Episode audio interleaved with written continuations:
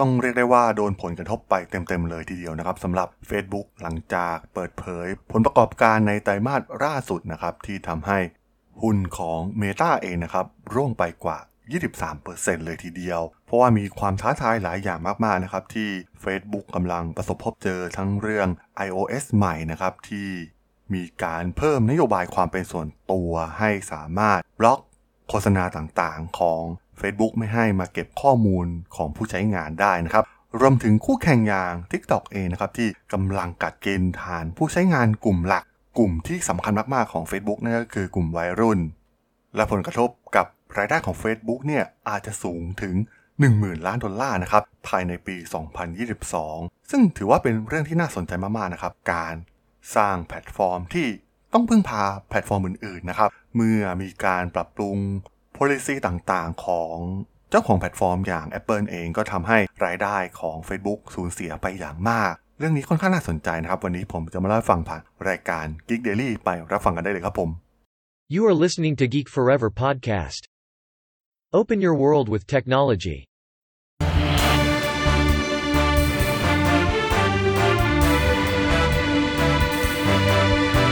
This is Geek Daily.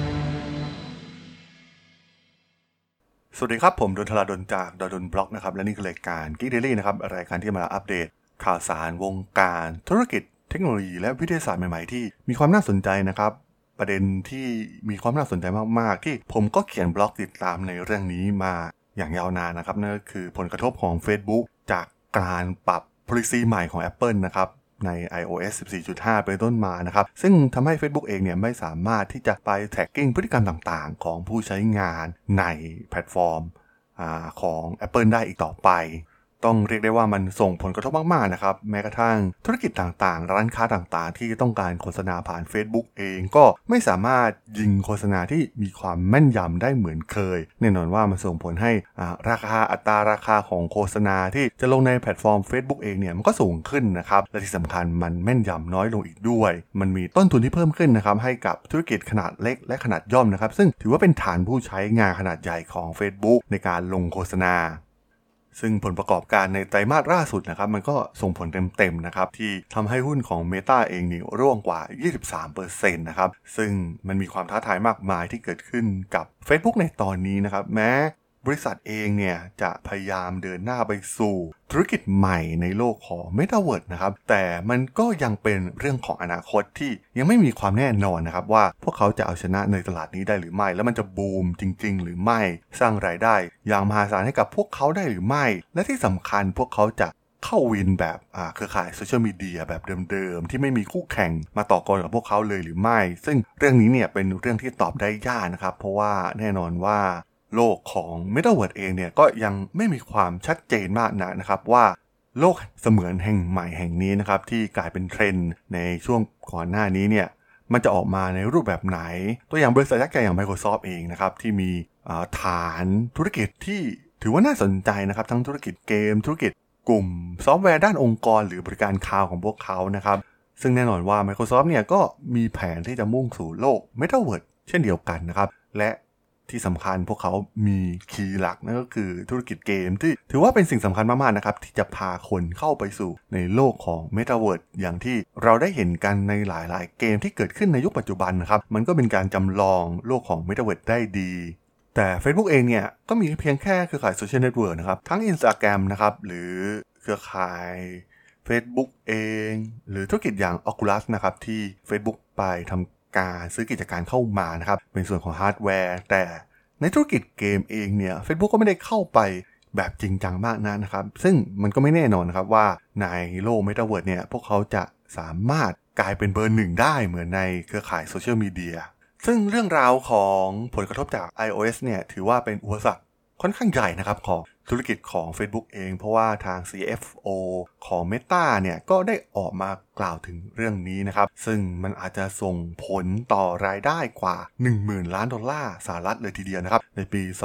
2022 เพราะว่าคุณสมบัติใหม่ของ iOS ของ Apple เนี่ย ที่มาทำการติดตามแอปของ Apple มันเป็นการลดความสามารถในการกำหนดเป้าหมายนะครับ โดยการจำกัดผู้ลงโฆษณาไม่ให้ เข้าถึงการระบุไปยังผู้ใช้ iPhone ได้ มันเป็นเรื่องใหญ่มากๆนะครับ ที่สำคัญเราจะเห็นได้ว่าตอนนี้ Apple เองเนี่ยก็มีส่วนแบ่งการตลาดเติบโตขึ้น ตัวอย่างที่เซอร์ไพรส์ก็คือในประเทศจีนนะครับที่พวกเขาสามารถสร้างยอดขายได้เป็นอันดับหนึ่งในประเทศจีน เรียกได้ว่า Apple ก็กำลังเติบโตนะครับแย่งส่วนแบ่งการตลาดของ Android มาได้มากเช่นเดียวกัน ซึ่งฟีเจอร์นี้นะครับก็มีการศึกษาจากบริษัท โฆษณาอย่าง App Flyer นะครับในเดือนตุลาคมที่ผ่านมาที่เชื่อเห็นว่า 62%ของผู้ใช้ iPhone เนี่ยเลือกที่จะไม่แชร์ข้อมูลให้กับ Facebook นะครับเพื่อมาดึงดูดข้อมูลส่วนตัวของพวกเขา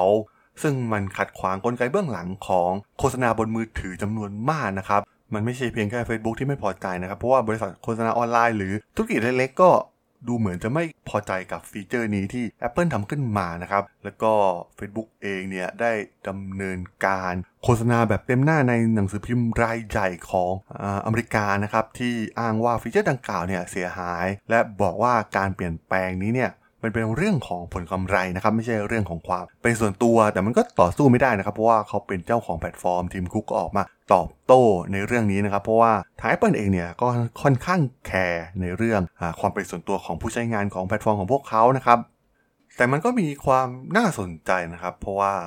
ทาง Facebook เองเนี่ยก็มองว่า Apple เนี่ยก็ไม่ได้แคร์จริง ๆ นะครับเขาอ้างถึงจำนวนเงินที่ Google ได้จ่ายให้กับ Apple นะครับในการเป็นเครื่องมือค้นหาเริ่มต้นในเบราว์เซอร์ Safari Apple ได้เงินหลายพันล้านดอลลาร์ต่อปีจาก Google Search นะครับ ซึ่งแน่นอนว่ามันก็เป็นเรื่องความเป็นส่วนตัวของข้อมูลเช่นเดียวกันนะครับ เพราะว่า Google เองเนี่ยก็ใช้ในส่วนนี้เพื่อขับเคลื่อนธุรกิจโฆษณาของพวกเขาเช่นเดียวกัน ตอนนี้เรียกได้ว่าทาง Facebook เองเนี่ยกำลังเจอปัญหาหลาย ๆ ด้านนะครับ ทั้งเรื่องปัญหาแพลตฟอร์มเองที่กลายเป็นสังคม toxic เต็มไปด้วย fake news ต่าง ๆ มากมาย รวมถึงคู่แข่งน้องใหม่ที่มาแรงมาก ๆ อย่าง TikTok เองที่มาแย่งฐานลูกค้าที่เป็นกลุ่มลูกค้าที่ถือเป็นไข่ในหินของ Facebook เลยนะครับ นั่นก็คือกลุ่มวัยรุ่น เพราะว่า Facebook เองเนี่ยเกิดขึ้นมาจาก Facebook ในมหาลัยนะครับ ก่อนที่จะมากระจายไปยังกลุ่มคนในวัยอื่น ๆ ซึ่งหาก TikTok สามารถแย่งฐานลูกค้าในส่วนนี้ไปได้มากขึ้นเรื่อยๆนะครับ ก็น่าสนใจนะครับว่าอนาคตของแพลตฟอร์ม Facebook เองจะเป็นอย่างไร อย่าคิดว่าพวกเขาไม่สามารถล่มสลายได้นะครับ เราเห็นได้เคสตัดดี้ทางธุรกิจ โดยเฉพาะธุรกิจทางด้านเทคโนโลยีมาหลายรายแล้วนะครับ ที่คิดว่าตัวเองใหญ่มีอำนาจมากมายจะทำอะไรก็ได้ หากสุดท้ายไม่มีการปรับตัว ก็ถูก disrupt ได้นะครับ ก็ถือว่าเป็นความน่าสนใจมากๆนะครับว่าทางมาร์คซักเกอร์เบิร์กและ Facebook เนี่ยจะปรับเกมในเรื่องนี้อย่างไร และการหันไปพึ่งพาธุรกิจในอนาคตที่ไม่มีความแน่นอนอย่าง Metaverse ก็ดูเหมือนเป็นเป็นการเสี่ยงจนเกินไปนะครับซึ่งดูเหมือนว่าจำนวนผู้ใช้งานของ Facebook เองเนี่ยก็เพิ่มขึ้นน้อยมากๆนะครับมันไม่สามารถสเกลไปได้มากกว่านี้อีกแล้วนะครับ เพราะว่ามันก็กระจายไปทั่วโลกแล้วในตอนนี้มีแต่จะถูกแย่งฐานผู้ใช้งาน ออกไปเรื่อยๆ มากกว่า แต่ที่แน่ๆนะครับ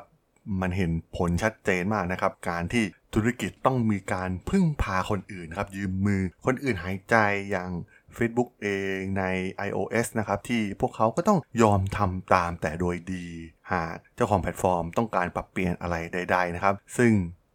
ผมคิดว่ามันก็เป็นส่วนสำคัญนะครับที่ทาง Facebook เองเนี่ยต้องการมุ่งหน้าสู่ Metaverse นะครับ พวกเขาต้องการ control ทุกอย่างไว้ด้วยตัวของพวกเขาเอง เพราะพวกเขาก็มีฮาร์ดแวร์อย่าง Oculus อยู่แล้วนะครับ เราก็ต้องมาดูบทสรุปกันอีกครั้งนะครับว่าสุดท้ายแล้ว Facebook จะก้าวข้ามผ่านในจุดนี้ไปได้อย่างไรในอนาคต ซึ่งตัวเลขผลประกอบการในปี 2022 เนี่ยน่าจะบ่งบอกอะไรหลาย ๆ อย่างให้เราได้รับรู้กันนั่นเองครับผม สำหรับเรื่องราวของ Facebook ใน EP นี้ ผมต้องขอจบไว้เพียงเท่านี้ก่อนนะครับสำหรับเพื่อนๆที่สนใจเรื่องราวข่าวสารวงการธุรกิจเทคโนโลยีและวิทยาศาสตร์ใหม่ๆ ที่มีความน่าสนใจที่ผมจะมาเล่าให้ฟังผ่านรายการ Geek Daily ก็สามารถติดตามมาได้นะครับ ทางช่อง Geek Forever Podcast ตอนนี้ก็มีอยู่ในแพลตฟอร์มหลักๆ ทั้ง Podbean Apple Podcast Google Podcast Spotify YouTube แล้วก็จะมีการอัปโหลดลงแพลตฟอร์ม b l o g d i t ในทุกๆ ตอนอยู่แล้วด้วยนะครับถ้าอย่างไงก็ฝากกด follow ฝากกด subscribe กันด้วยนะครับแล้วก็ยังมีช่องทางหนึ่งในส่วนของ Line แอดที่แอดทาราดน t h a r a d h o l สามารถแอดเข้ามาพูดคุยกันได้นะครับ ผมก็จะส่งสาระดีๆพอดแคสต์ดีๆ ให้ท่านเป็นประจำอยู่แล้วด้วยนะครับ ถ้าอย่างไรก็ฝากติดตามทางช่องทางต่างๆกันด้วยนะครับสำหรับใน EP นี้เนี่ยผมก็ต้องขอลากันไปก่อนนะครับ เจอกันใหม่ใน EP หน้านะครับผม สวัสดีครับ